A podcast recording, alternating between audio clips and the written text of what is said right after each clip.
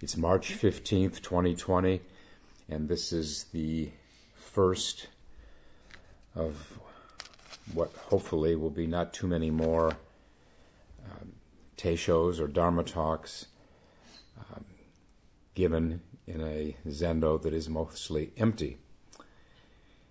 Um, if uh, if anyone had uh, if anyone had yet not not yet caught on to the seriousness of this pandemic, uh, this is a, a, another sign of uh, how how uh, strange a time it is. This is this is a first for me. I've I've never I've never been in the Zendo with so few people for for Teisho in my whole career. um,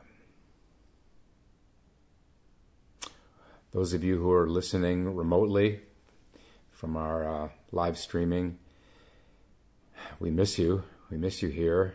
Uh, but uh, thanks for being with us remotely.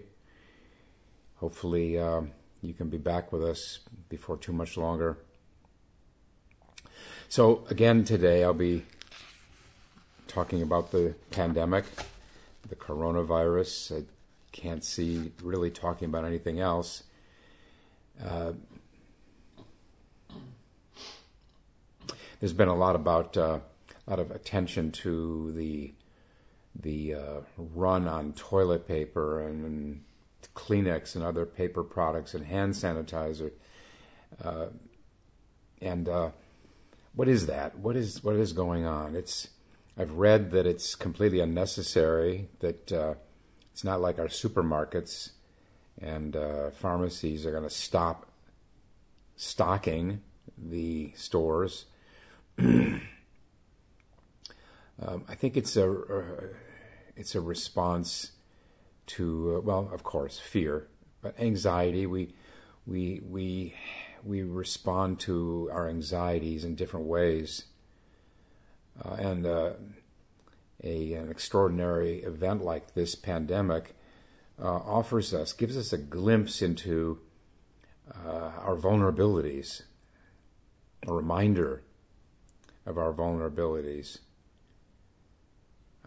in that respect. It's kind of a test run for how we might uh, deal with the phenomena we encounter in the bardo, the the uh, intermediate state between death of the body and uh, rebirth.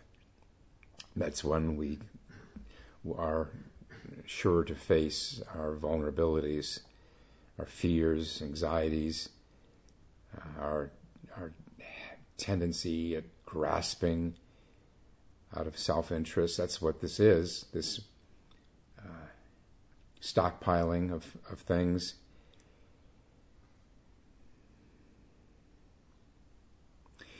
In Buddhism, we have the what we call the three poisons: greed, ill will, and its many forms. Often we we we translated as anger, but it can mean ill will, hostility, anger, enmity. That's the second. And the third is delusion or confusion. And uh, there's a, some there's some text attributed to the Buddha where he said that each one of us uh, tends to default into one of those three more than the other two we uh, that's our vulnerability. There are greed types, and there are um, hostility types, or irritability, annoyance. There are a lot of synonyms for that second one. And then there are the types of who uh, sort of succumb to confusion.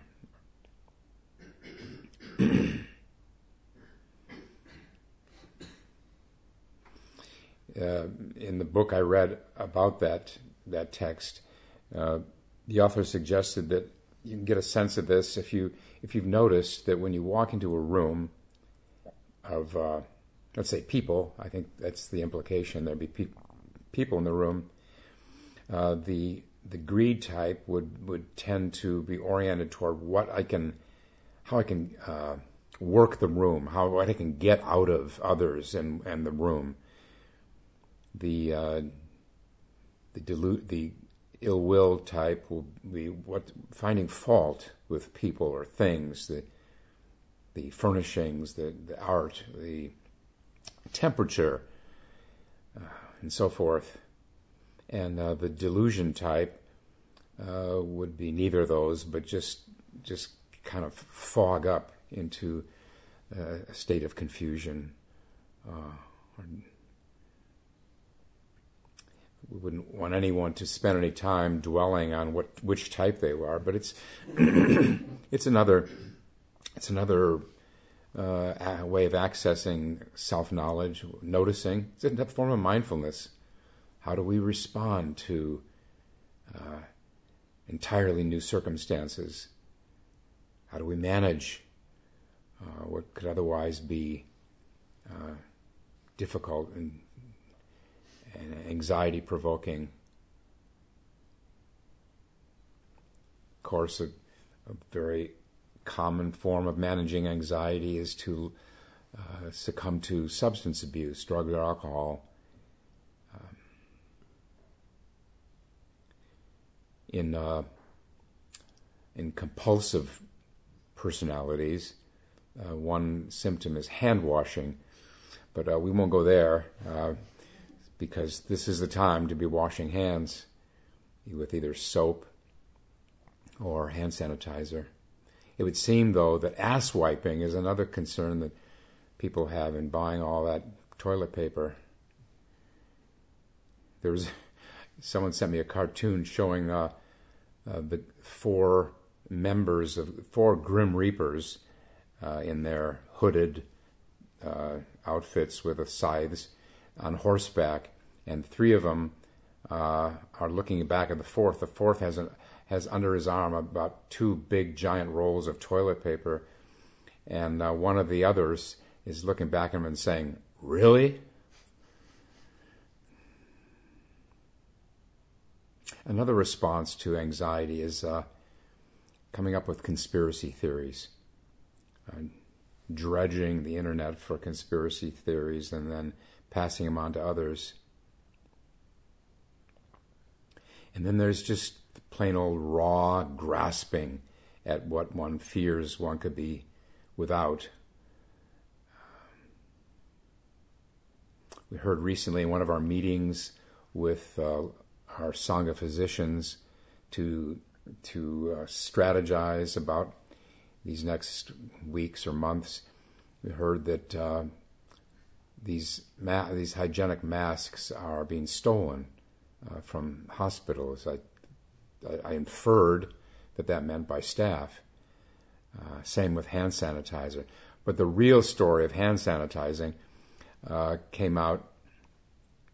Um, it was, uh, I think, a New York Times article uh, where a couple of enterprising brothers, uh, ecocentric enterprising brothers, uh, realized early on, earlier this winter, that they could profit by uh, sucking up the supply uh, of uh, hand sanitizers, masks, and wipes, and stu- uh, and sucking it up and selling it at a huge profit. So uh, they did that. They drove, uh, in this particular case, there are others. They drove through Tennessee and Kentucky many weeks ago and bought up 17,700 bottles of hand sanitizer alone, and then stocked it in their uh, some warehouse or something, and then sold it at uh, five times, ten times, even fifteen times the cost, their cost. And then finally, uh, under growing criticism from uh, customers of Amazon and eBay, and also from regulators, uh, those two uh, platforms remove these listings uh, for these things. And now these guys are stuck with warehouses full of hand sanitizer, so forth.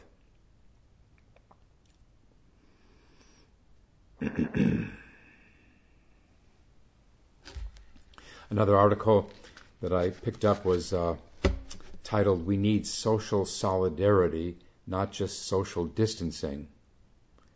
The author is uh, Eric uh, Klinenberg, I think, a sociologist. Uh, this this article came out yesterday.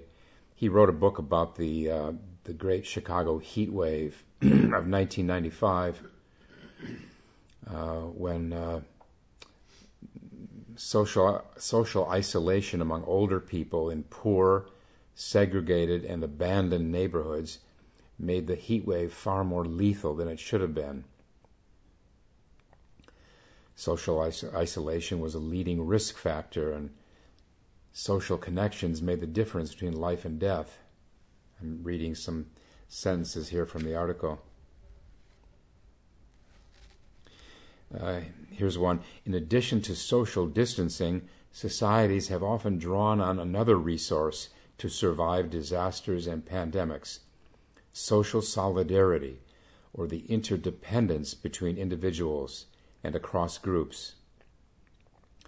This, he says, is an essential tool for combating infectious diseases and other collective threats. Solidarity motivates us to promote public health, not just our own personal security. It keeps us from hoarding medicine, toughing out a cold in the workplace, or sending a sick child to school. So all three of those are not advisable. Hoarding medicine or toughing out the cold, potentially uh, re- infecting others, and same with sending a sick child to school. It compels us to let a ship of stranded people dock in our safe harbors, as was at first not done outside San Francisco, and to knock on our older neighbor's door. I was very much heartened by uh, an offer from from some of the staff yesterday uh, that to help as they might be able to in the uh, help out those in the uh, wider sangha outside of staff uh, to be available to help uh, as as needed. And want to be sure that those of you who aren't on staff who aren't in this room know that to take us up on that.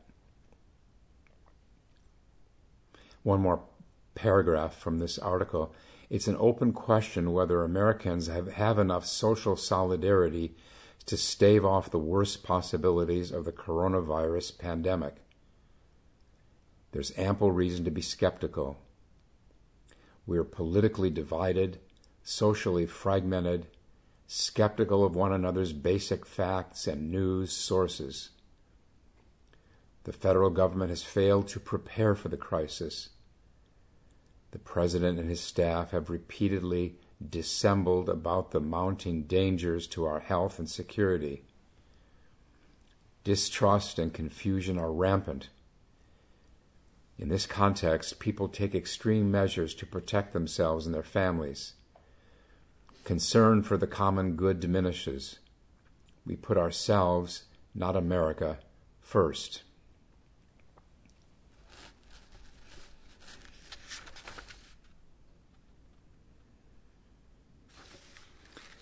We might uh, we might like to think, and maybe we're right, that none of us would do such things. That we would not be stockpiling and profiteering and and uh, ignoring those in, in need. But how do we know? How do we know? And it's a reminder of uh, the nature of the self. How do we know who we really are? Buddhism teaches that the the self, such as it is, what we call the self, is a re- relational thing. It's it's not one fixed thing. There is no substance to what we call the self. It uh, can change. The way we behave, the way we react, can be very different depending on the context, but depending on the circumstances we find ourselves in,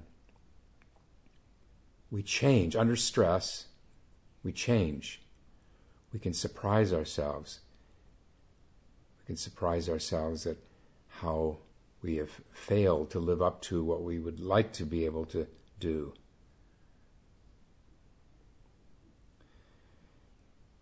What we call the true self, Buddha nature, and so forth, is really no self. It's what we we recite in the Hakuin chant. This true self that is no self. It's not it's not that our true self is basically good. No. There's no basic other than empty, non substantial, unfixed.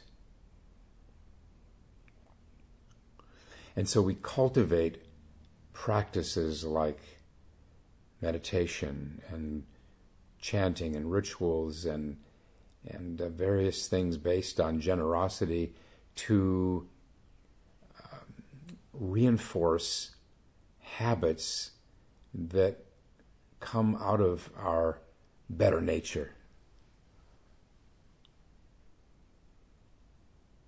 That's what, that's what training is to fortify ourselves against our worst instincts, our these instinctual drives, our our animal selves. I think it's important to have eyes wide open about this. Buddhism does not Zen does not teach that we're all inherently good. Nowhere is that in, in Buddhist teaching. What we find is that we can be many things, but by attending to uh, our, our, our habitual reactions, by noticing the ways in which we succumb to our worst instincts, uh, then we can just do just that. We can we cultivate the better side, and and then we're we're uh, ready to draw from what is what is most uh, generous and noble in ourselves when we're under stress.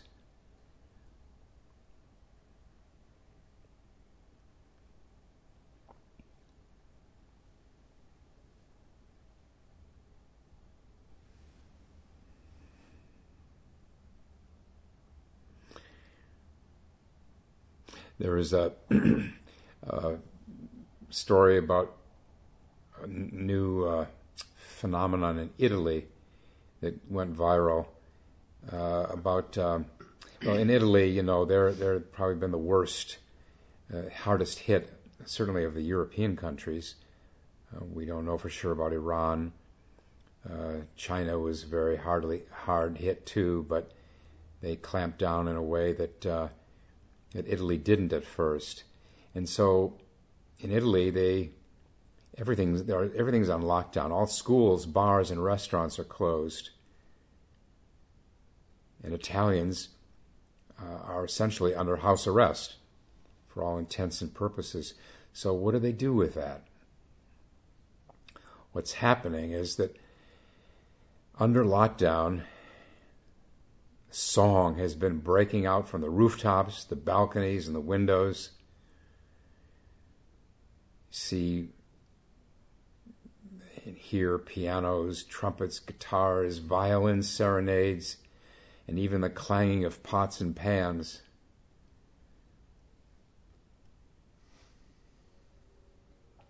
I ran across an Italian proverb years years ago that I fished out this morning. Uh, if the house is on fire, let us warm ourselves. And they even a lot of these Italians uh,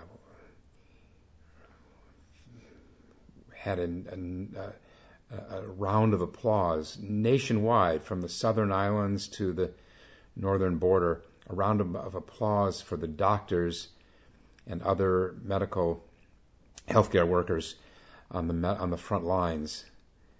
And for example, nurses collapsing from exhaustion their faces bruised from tightly sealed masks.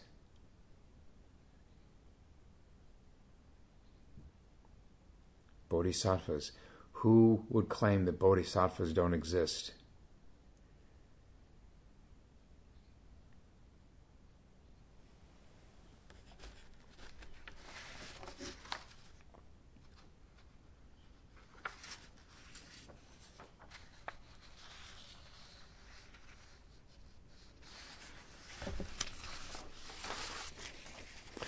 One, uh, one article I read uh, suggested that the Italians uh, weeks ago were just reluctant to, uh, resistant to, to adhere to social, social distancing, that they wanted to keep going out to their bars and cafes and restaurants and so forth and their other mass gatherings and that was one one of the problems. Um,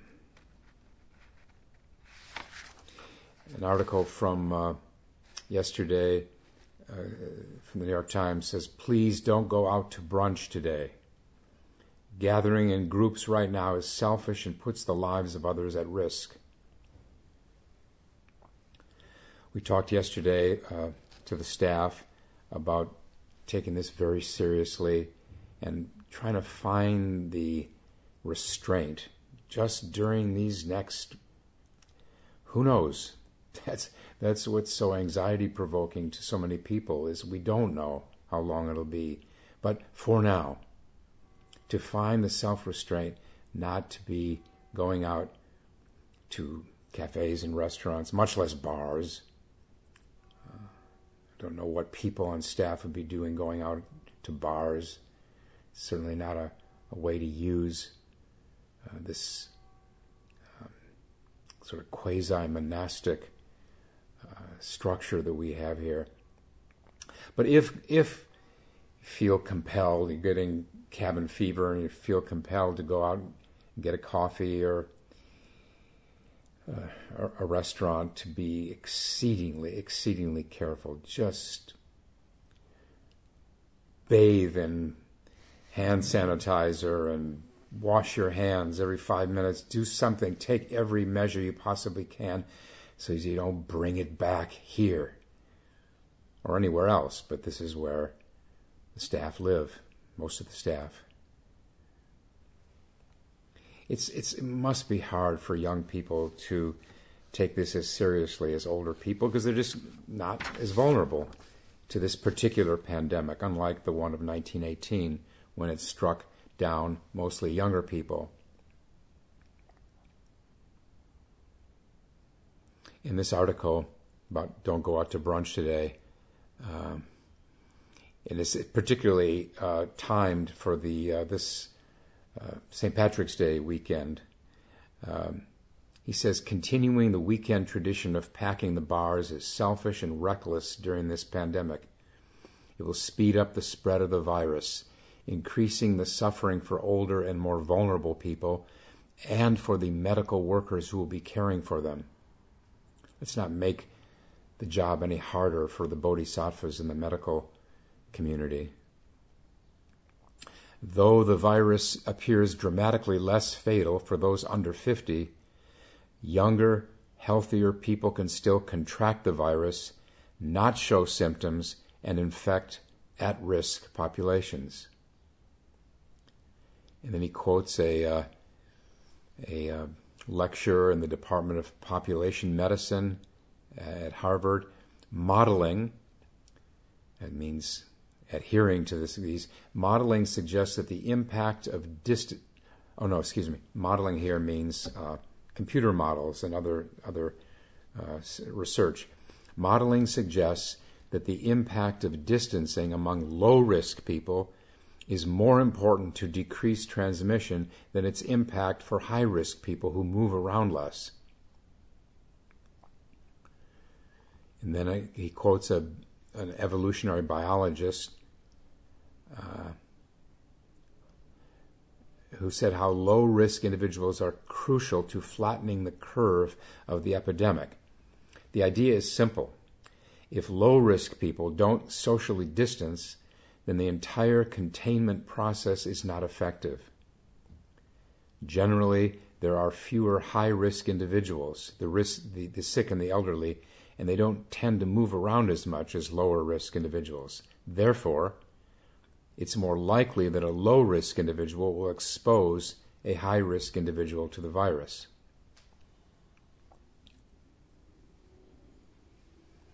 And then he acknowledges, the author acknowledges that wanting to socialize right now is understandable. People are stressed.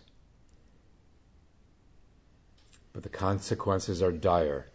Just look at Italy, a country thought to be a week to 10 days ahead of the United States in its outbreak, where the healthcare system is collapsing under the strain of new cases. In the Boston Globe, a couple days ago, the Italian journalist Mattia Ferraresi offered a chilling warning to U.S. readers not to follow Italy's lead. This is what he or she said. Many of us were too selfish to change our behavior, he wrote. Now we're in lockdown and people are needlessly dying.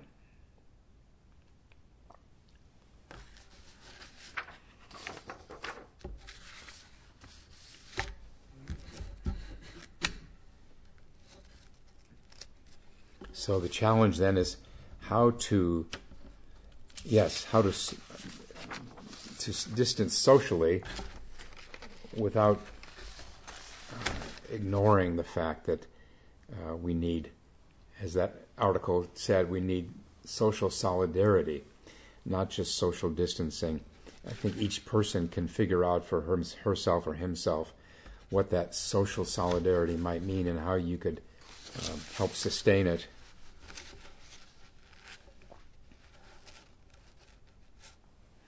It's a, a nice little uh, statement uh, I came across about soap.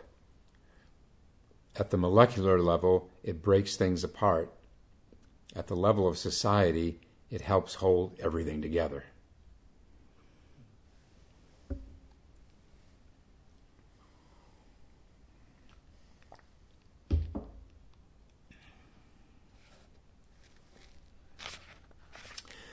So we've talked about uh, the rather disheartening signs of fear and grasping with uh, clearing out all the supermarkets. And um, I also heard the other day, I heard David Brooks, a columnist for the New York Times, saying that he's been reading lately about earlier pandemics and that it's not pretty. That people as the as it goes on, people tend to be uh, driven by fear and and grasping. I heard somewhere that the great pandemic of 1918, so-called Spanish flu, uh, that that happened plenty in that pandemic. I'm not sure. I probably shouldn't even repeat that because I'm not sure about it. But uh, and then we have the great Alaska earthquake of 1964. Now, this is the other side of things. It's the worst earthquake ever on American soil. It registered 9.2 on the Richter scale. And uh, a long article in the New York Times goes into what happened, how people responded. It's uh, the article is called "This Is How You Live When the World Falls Apart" by a John Mooallem, and this is from three days ago.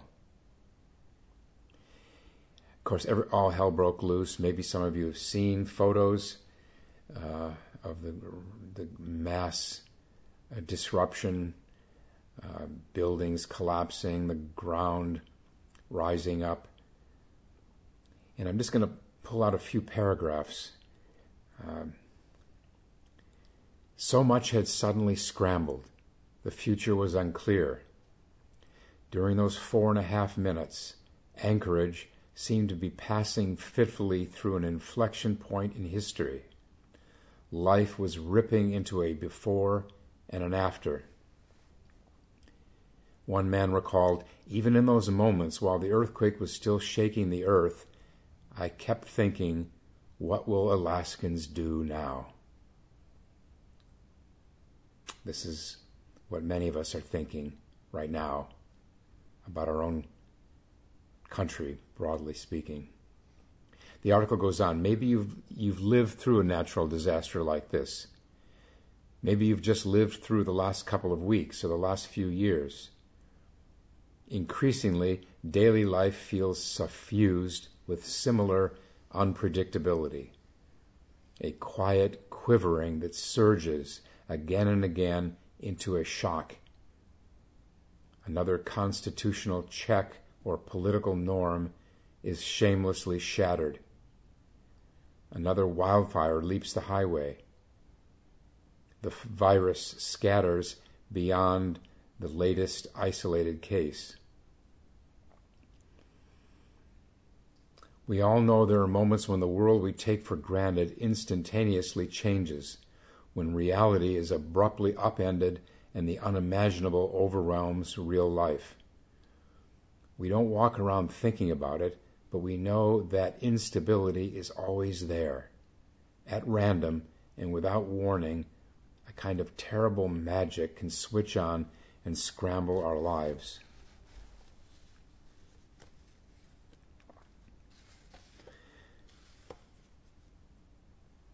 Uh, we can be sure from from reading the history of just even just of, of of Zen in China, Japan, that uh, they were they went through periods of terrible, terrible dislocation. Um, yes, civil wars were a big thing, but also famine. I've had that phrase. There's a the translator used a phrase about a certain famine in in uh, during the day of one of the Chinese masters in uh, maybe the Tang Dynasty, thousand years ago, don't know.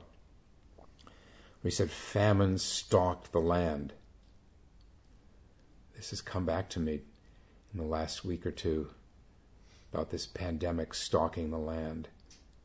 No wonder people are afraid.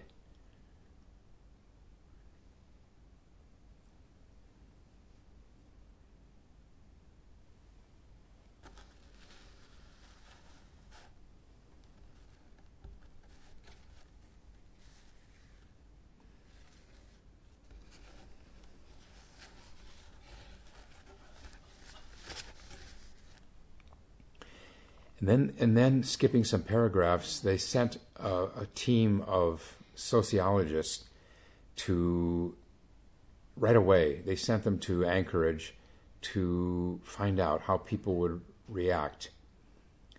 Uh, they expected uh, looting and uh, hoarding and all kinds of terrible behavior. But when they got there, just 28 hours after the earthquake, they discovered the opposite. The community was meeting the situation with a staggering amount of collaboration and compassion. By daybreak the following morning, hundreds of volunteers had spontaneously converged on the city's combined police and fire station, similarly, similarly eager to pitch in.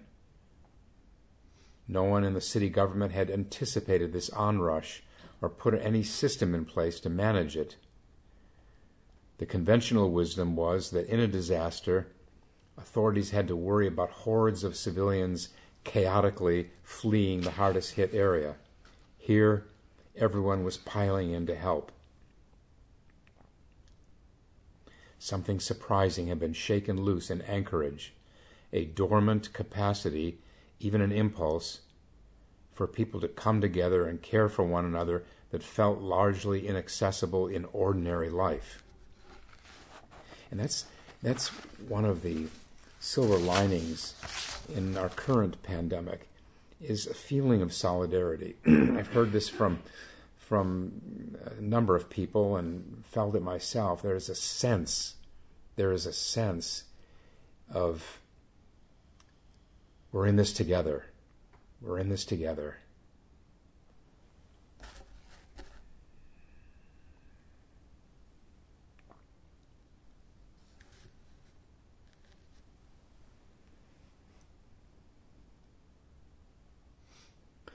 reading on in this article about Alaska, uh, it's there in front of you, so you do it. A nurse would later explain. She could find no more incisive theory to account for all the cooperation she'd witnessed. During the quake, Mrs. Fleming had found herself on a thrashing staircase and, seeing a teetering child in front of her, instinctively tucked him under her arm and strained to keep them both steady. Decades later, at age 93, the one cogent thought she could remember having through those four and a half minutes was, I'm thankful I'm here. I'm thankful I'm here so I can hold on to this little guy.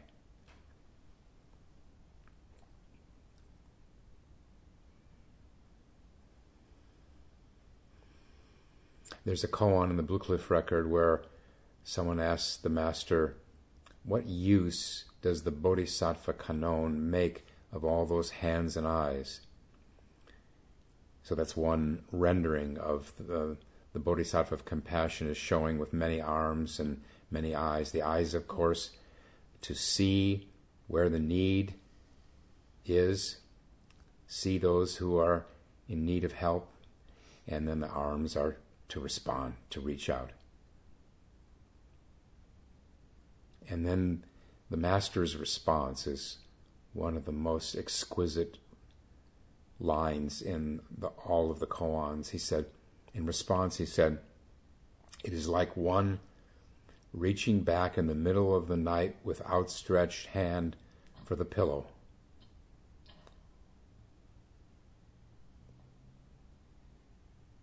Is it conscious? Is it unconscious? Or something else.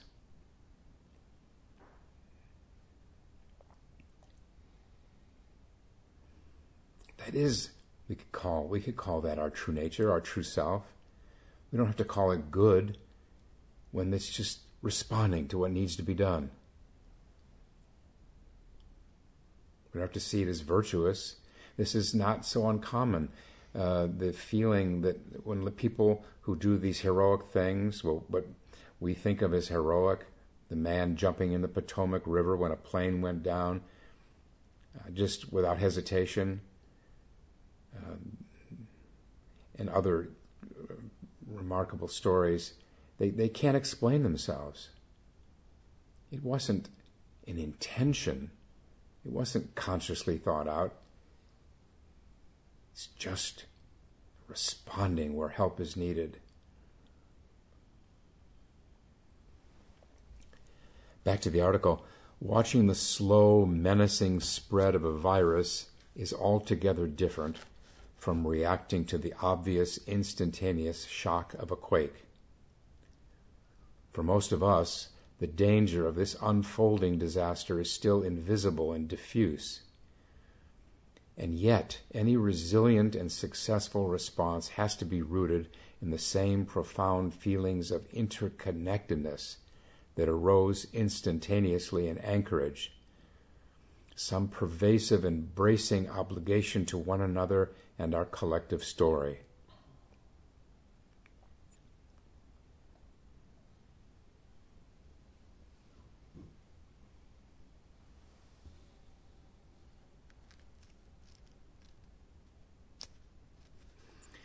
Uh, he says we can't afford to feel that canceling a school band concert or suspending a basketball season is a withering retreat. We must see them as parts of an empowered, collaborative undertaking. This is uh, this is also dawned on me after we had to cancel the sesshin. I felt really quite unsettled.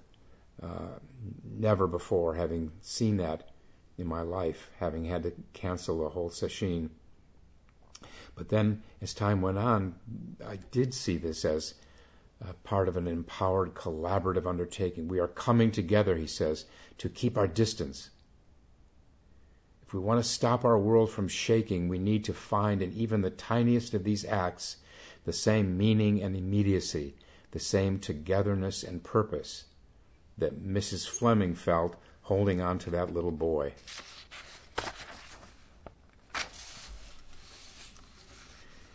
He goes on, you'd be forgiven for feeling pessimistic, for dismissing what happened in a small Alaskan city long ago as quaint and far less possible in our society now. And yet, in the 56 years since the great Alaska earthquake, an entire field of sociology, disaster studies, blossomed around the Disaster Research Center, with sociologists parachuting into scores of other communities after natural disasters around the world, and it's stunning to look back and recognize how much of the resilience, level headedness, kindness, and cooperation those sociologists saw in Anchorage turned out to be characteristic of disasters everywhere. Many of our ugliest assumptions about human behavior have been refuted by their observations of how actual humans behave though we seem tragically slow to shed those old myths.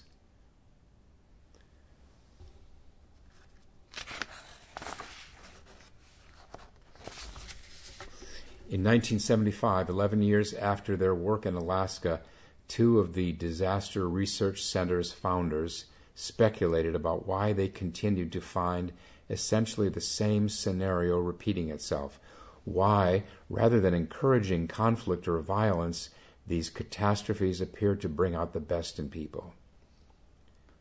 And this is what they came up with. In ordinary times, we suffer alone. Any acute experience of our own vulnerability can isolate us or even make us resentful of others. The victim often feels discriminated against since there are others who have been spared. But a disaster affects everyone and peels us away from mundane matters to the very issue of human life itself.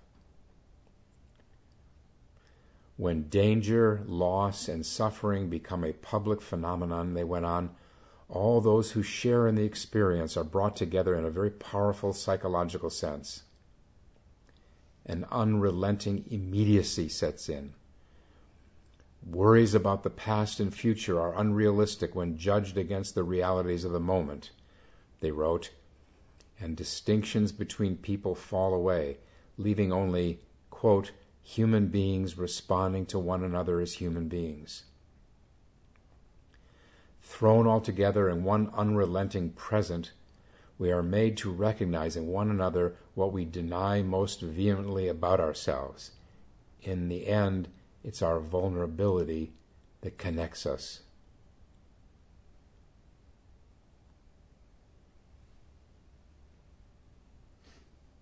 The article wraps up with uh, um, a report on many boxes of things that had been salvaged from that earthquake photographs, mementos, personal belongings.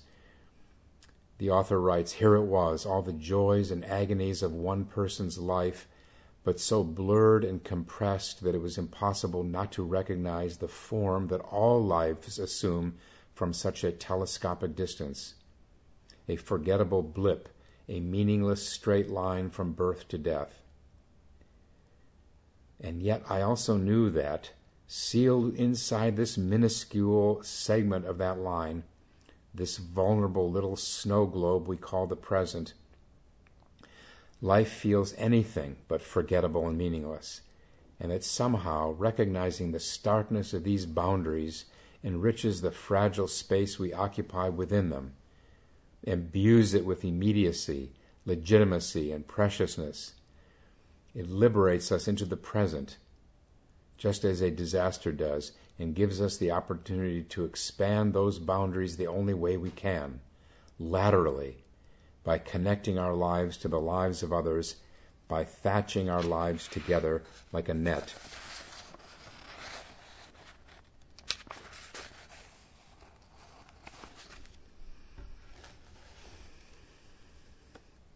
Just a couple more sentences, uh, but for myself.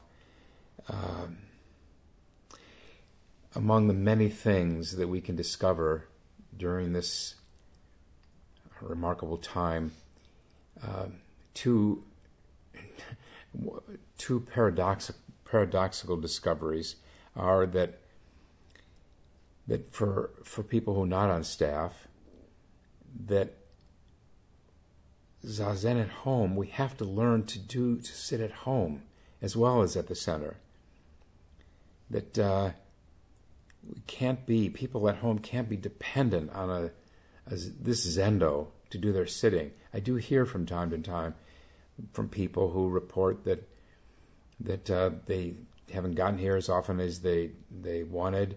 And then when I poke around a little bit, they acknowledge that they're not sitting at home. They just sit here. That's that's here's a chance now in this this coming period of time to buckle down and learn that you're not dependent on this zendo to do your sitting. And then the other discovery that's possible is to discover what a gift it is to have this zendo, to have others to, to sit with here. It is really a remarkable thing. As, as out of town people, uh, people who are is, uh, geographically isolated, had know, as I did my first year of sitting, um, how how remarkable it is to be able to sit with others when you finally do have a sangha to sit with. I'm hoping that that people won't just get out of the habit of coming here during this period, this spring and summer, but uh, may may find that this just um, dramatizes or, or clarifies uh, how, how helpful it is to sit with others, not just for one's own sake, but as a contribution to people sitting here together. This is, this is not the same sitting with a dozen people here. It, it, in, in, it is, has an intimacy that a full Zendo doesn't have, and that's, that's kind of nice. But it's not the same as having people gathering here, contributing their own energy, their own concentration together in one room, the way Zen practice has been done for hundreds and hundreds of years in monasteries and temples. All right, our time is up. We'll stop and recite the four vows.